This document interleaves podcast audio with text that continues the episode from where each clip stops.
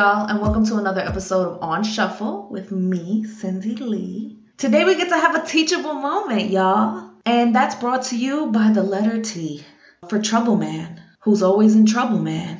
T.I.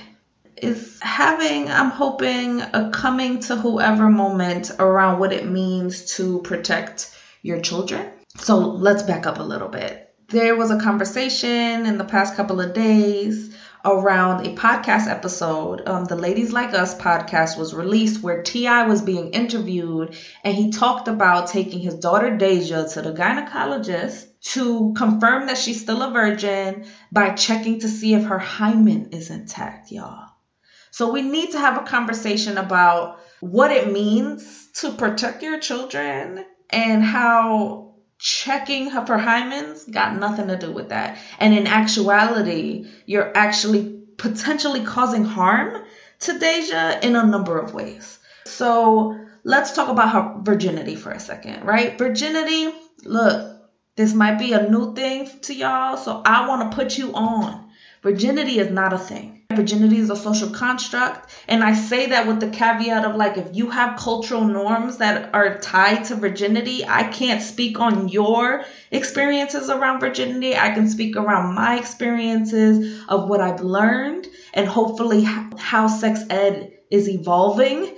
And in turn, hopefully evolving the culture around what does it mean to be a virgin? So when I say virginity is a thing, isn't a thing, it's because it like there isn't a way for you to test someone's virginity. We always have this conversation and notice we only focus this conversation around folks who have vulvas and vaginas.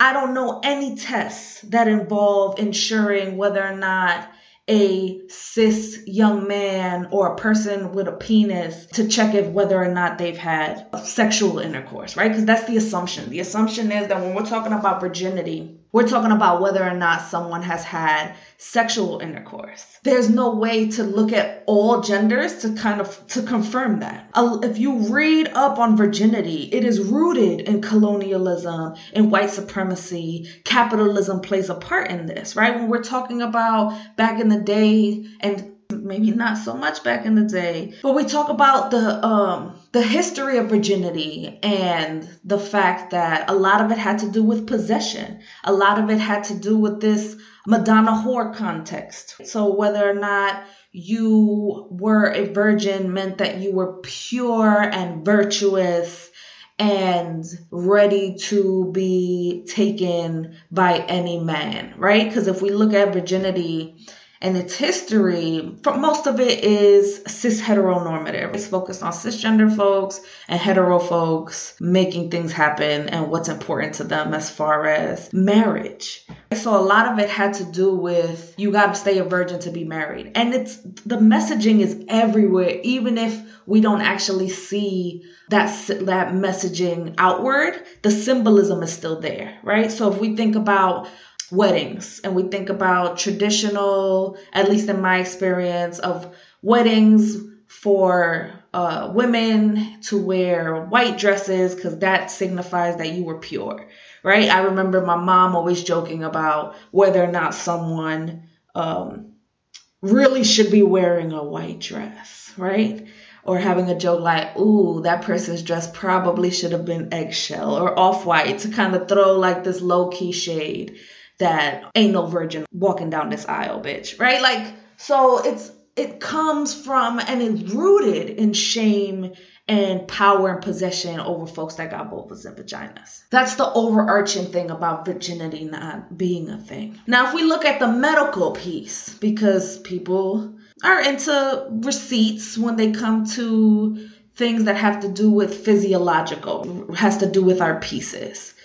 Hymens cannot be an indicator of whether or not someone has had sex for a lot of reasons. One, there's so many different types of sexual activities without even coming into contact with someone's vagina and potentially their hymen, right? So I remember when I was a young person, because I was taught about virginity too, and how we as young people or I knew folks who thought that they found a loophole and they were like, all right, I need to stay a virgin. That's important to me because I don't want to be considered a whore or unpure or not worthy to be married, right? Because this is the trash ass messaging that has happened around this.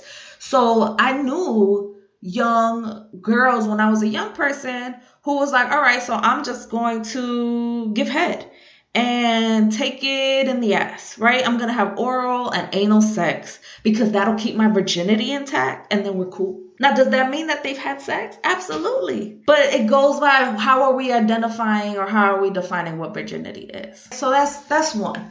Another one, hymens don't necessarily break when someone with a vagina has been penetrated. Hymens can tear, hymens can stretch. Some folks never have their hymens tear at all. Like there there will be no blood because it's an elastic piece of tissue. Hymens are a membrane that is usually around the vaginal opening.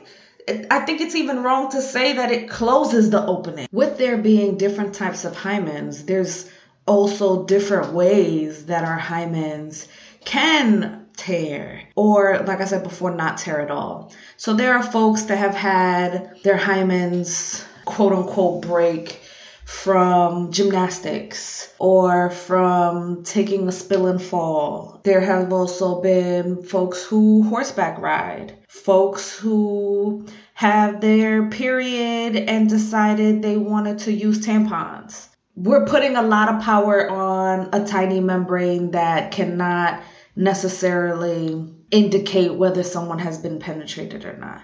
And then what happens with folks who have been survivors of sexual assault?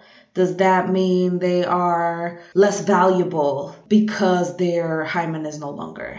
Right? It's all these messaging, especially when you start having these conversations and noticing that this is a, an ongoing theme in our culture, then you're like, oh, there's trash everywhere, yo. So like I remember when I was young and I don't remember what it was because yeah, my memory.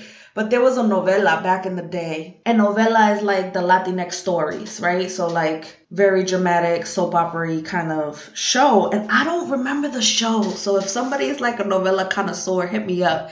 But I remember there was a novela that this woman, for whatever reason, there was this woman who was getting married and like purchased uh, a vial of blood so that when she had sex, she could put the blood on the bed and everyone can be like, yay, first night of marriage, you know, ticker tape, right? Like they cut the red ribbon off of the, what is it? The, the ribbon, the ribbon cutting ceremony of someone's vagina. And and I say that as a joke now, but that's really serious when there are folks that are like your whole livelihood depends on whether or not there's blood on your sheets. It also makes me think about it also makes me think about going back to when I said capitalism comes up. Like there are folks that are getting so there are folks that are getting hymen rejuvenation surgeries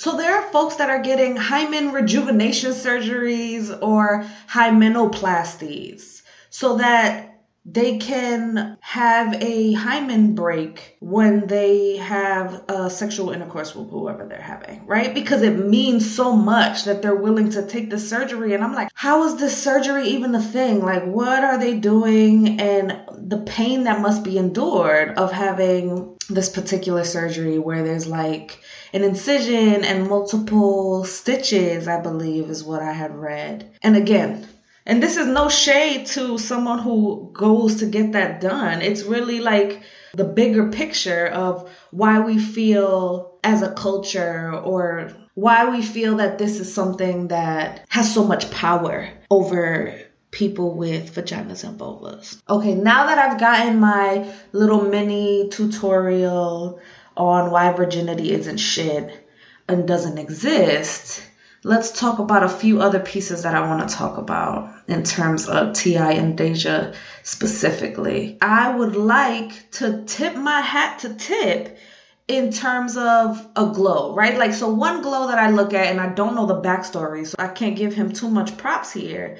But what it looks like is a father, a parent who wants to be involved and promote and support their child's uh, sexual wellness, which I'm absolutely here for. I'm very curious to see what he does with his sons, right? Because there is no hymen there to check. So, what are you doing to ensure that your sons are also prioritizing their sexual wellness? To be honest, I don't put it past that nothing gets done with his sons, which again just shows how misogyny and misogynoir in particular, because we're talking about a young black woman, plays a part in everyday life, right? Like at the end of the day, this young black woman gets misogyny and misogynoir perpetuated on her even within the confines of like her family system is is what we're really looking at and how many black women and other women of color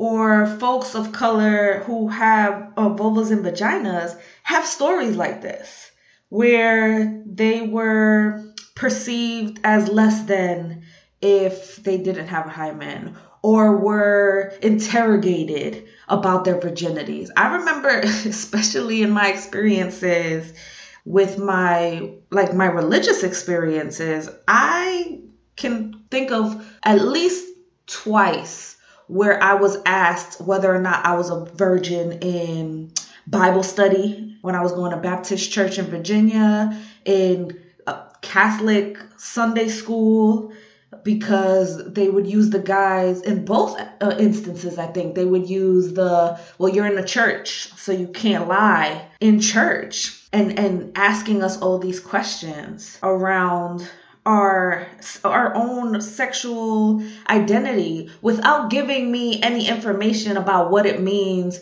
to be a sexually healthy young person. They they were more concerned with are you having sex? Have you had sex? than they are with do you have this information? Are you informed so that if and when you're ready to have sex, you have you know your toolkit and you, you have the information of what it means to have sex or you have some skill set around negotiating whether or not you want to have sexual intercourse. Like none of that was priority, at least in my experience. And I'm sure there's countless numbers of girls and women and folks with vaginas and vulvas that don't identify as girls and women who have had who have had some history around this. And this coming back up might bring them some stuff and activate things that they might have, you know, repressed and held back. All right, and talking about Deja, I feel for Deja. I feel for the fact that she had to endure this, to also have to relive it and have all your business out in the street, especially for someone like T.I. to be out in the limelight and feel like he has ownership over this particular story because he was involved in it,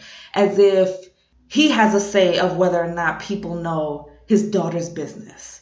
And I feel like he took this as a badge of honor, right? And I feel like there are other parents and fathers that are on his side. And we really need to examine and unpack why the fuck we think that that's, that's okay. Like it's okay to have this kind of ownership over your young children based on this facade of protection. I don't know. There's a lot to take a look at around this. So after this hit the interwebs, there were even a number of organizations that used this as a teachable moment, which I'm here for because you should be incorporating things that are happening in the now with your information. And I hope you're doing it and coming from a place of genuine trying to support folks out here who are not informed versus utilizing it as part of a marketing campaign for you to big up your nonprofit. But even the medical community is up in arms about this, which I'm surprised because I've, you know, I'm very grateful for medical advancements, but the institution as a whole is lacking, in my experience, when it comes to sex and sexuality, at least in the US. And anybody who's in the medical community, please fact check me and let me know that there's better going on. But from what I know, medical students barely get sexuality education as part of their curriculum, let alone incorporate that information in their everyday practice. But I saw on Facebook that the American College of Obstetricians and Gynecologists even made a meme and had to post that a virginity exam does not exist. So if the medical community is here and saying that it's not a thing, that's how you know. Because usually they're a little like, you know, they're still using the BMI, and BMI is also trash that I can talk about on another episode. All right, so I'll end with a few updates. I saw something online that showed that Deja was like retweeting some of the tweets that were uh, in alignment with the things that we've been talking about today. I don't think she said anything directly that I know of, but sometimes the proof is in the retweets. And aside from that, I heard that the podcasters themselves issued an apology for how they reacted to it. And I feel like there can be a teachable moment there depending on how they navigate that. If you know them, tell them to holler at me. This has been another episode of on Shuffle with Cindy Lee. If you have any questions or comments about the topic that we talked about today or something else that you'd like for me to talk about on the next episode, please reach out to me on Twitter and Instagram at my whole government at Cindy Lee Alves with an S. Be great, y'all. Shimmies.